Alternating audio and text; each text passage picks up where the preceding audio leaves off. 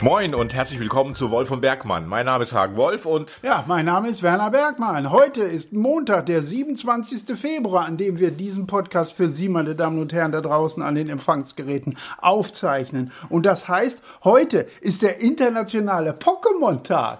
ach Gott, Pokémon, ach, das war noch in meiner Jugend, da war ich noch jung. Und das ist schon einige Zeit her. Ja. Aber es gibt heute noch erwachsene Männer, die sehe ich, dass sie durch die Stadt rennen und durch die Städte rennen und auf diese Pokémon Go-Yacht gehen, wo sie versuchen, mit ihrem Smartphone Pokémons zu finden. ja, ich habe da nie kapiert, was da der Reiz dran sein soll, wäre ich gesagt. Ich habe auch diese Pokémons nie gemocht und alles mögliche. Nein, Hast du nie die Namen gekannt? Nein, ich gekannt fand das äh, geka- Pikachu, den kennt man doch, den kleinen gelben Blitz. Und Ja. so. War nie so nein, Thema? der kleine gelbe Blitz war mir immer unbekannt. Und damit kommen wir zum Ende. Heute ist der Welteisbärentag an diesem Montag, dem 27. Februar. Eisbären? Eisbären.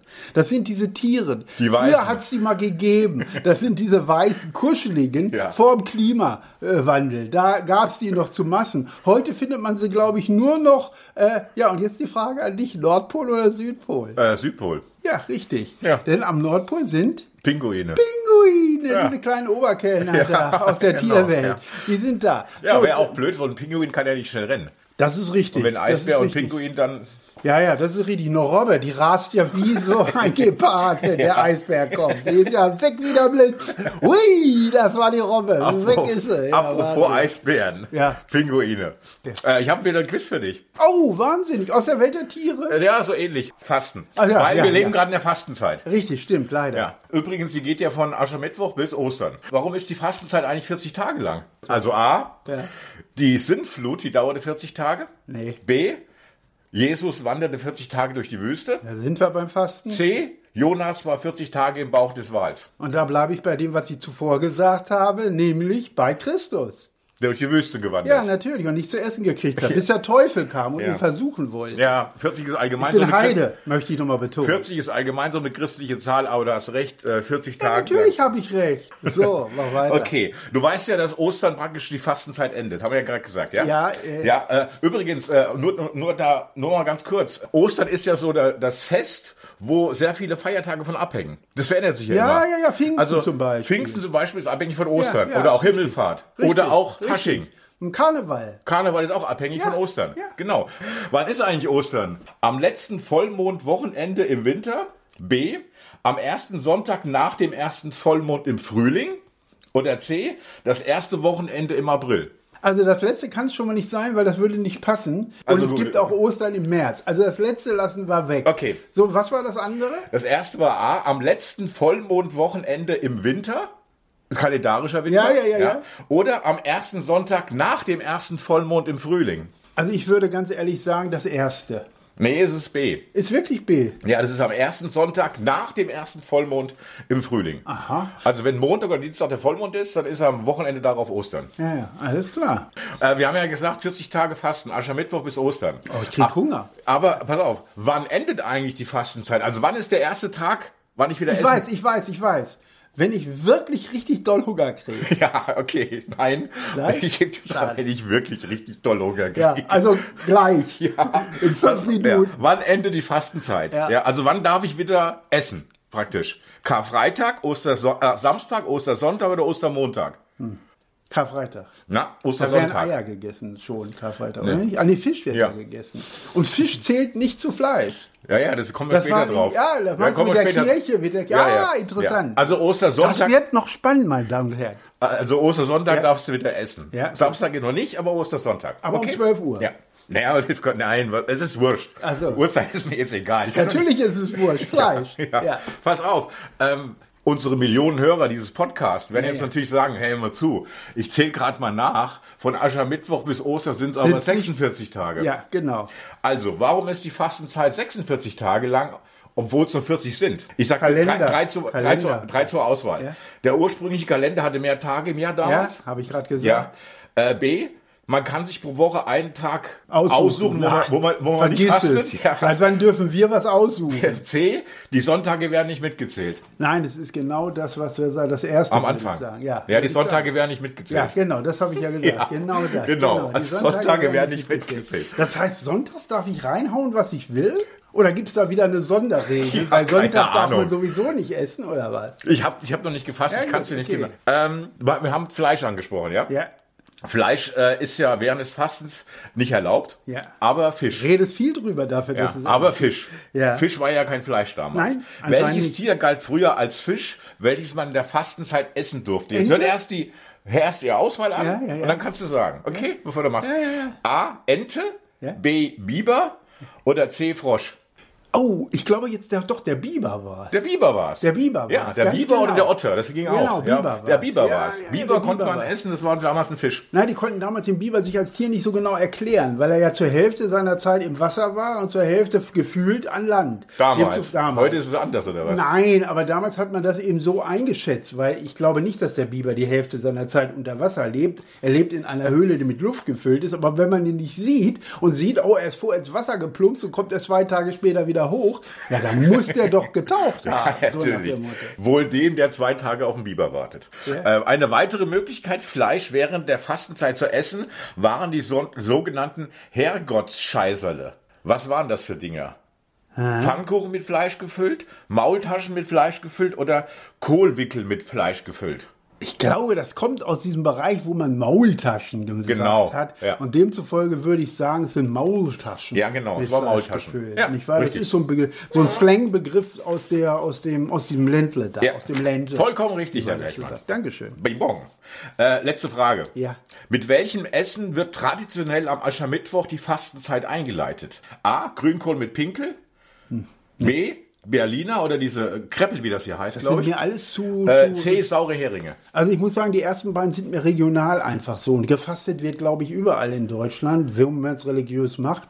Und deshalb würde ich das letzte nehmen. Ja, Zau- Weil Zau- das ist erstens, diesen Bereich Fisch kommt da schon mit näher. Und zweitens, äh, äh, in der Fastenzeit macht man ganz schön saures Gesicht. Ja. Und deshalb könnte ich mir vorstellen, als Geste, Es liegt an den sauren Heringen, An Herr Bergmann. sauren Genau Heringen. richtig. Ja, Ja, danke ja ich sag schön. nur, 50 Prozent kannst du ganz gut hin. Es waren mehr als 50 Ja. Prozent. Rechnen kann er auch nicht. So, und dann habe ich jetzt noch mal eine Sache für dich. Und zwar, wenn wir schon immer so ganz locker und leicht so über unsere persönlichen Problemchen reden, du machst ja neben diesem Podcast auch noch andere Sachen dabei. Und ich habe diese Woche gesehen, ihr hattet einen Podcast von Kreis und Quer zum Thema, wann kommt die Vier-Tage-Woche? Ja.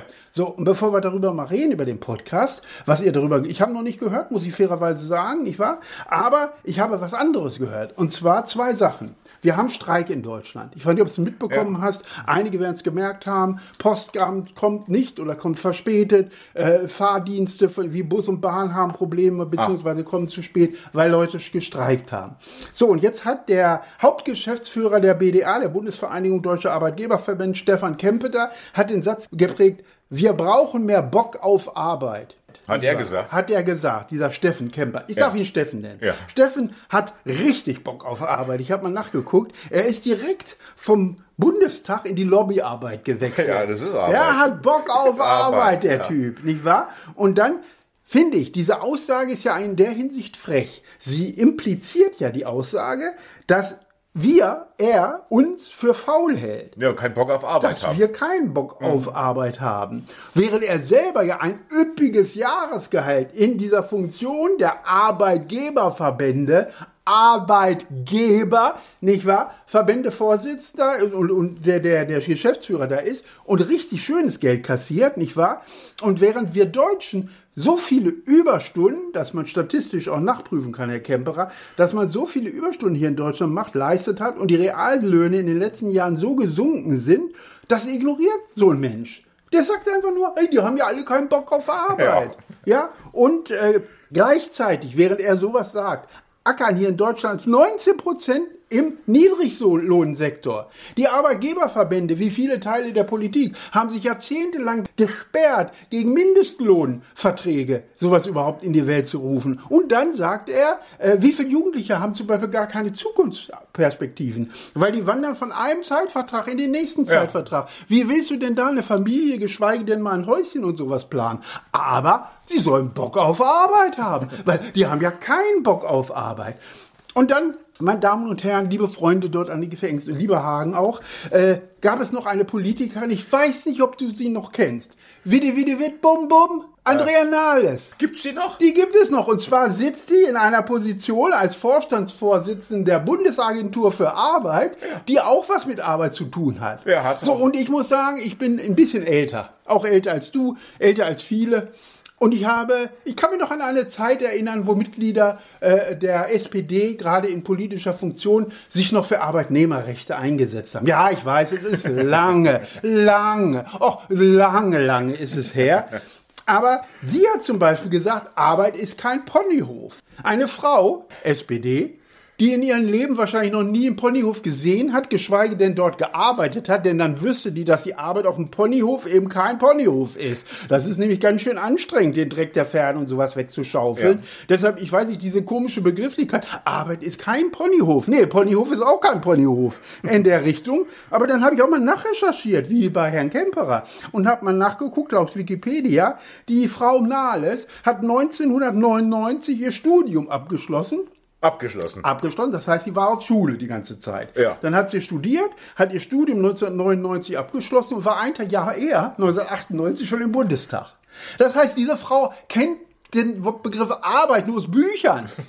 Ne? Ja, also da implizierst du jetzt damit, dass die Ja, im mach ich. Bundestag. Ja. Mach ich. So wie die implizieren, impliziere ich das jetzt auch einfach gut, mal. alles so gut. in der Richtung. So, und jetzt kommt ihr. Ihr kommt jetzt mit so einer provokanten Antwort an der Zeit vorbei, wenn ich diese Politiker und äh, Namen höre, äh, zum Thema Vier-Tage-Woche. Wann kommt die? Was ist das Ergebnis von eurem Podcast? Ich will, nimm nicht alles vorweg. Es soll spannend bleiben für die Hörer und Hörerinnen. Sie Aber kommt. gab es? Kommt? Ja, sie wird kommen. Richtig, in England. Und Ja. England hat sie nämlich schon. Und in England gibt es eine Studie. Diese Studie sagt, vier Tage Woche, top, toll, super, hat viele Vorteile. Nicht wahr? Und deshalb sage ich dem Herrn Kemperer und der Frau Nahles, ihre, ihr Leben mag ein Ponyhof gewesen sein, aber Arbeit ist es tatsächlich nicht, aber nicht für die Arbeitgeber, Arbeitnehmer, die Politiker, sondern für die Leute, die wirklich jeden Tag dort knüppeln müssen. Da gibt's viele dabei. Und ganz ehrlich, And Andrea, ich sag auch Andrea, Andrea, geh du mal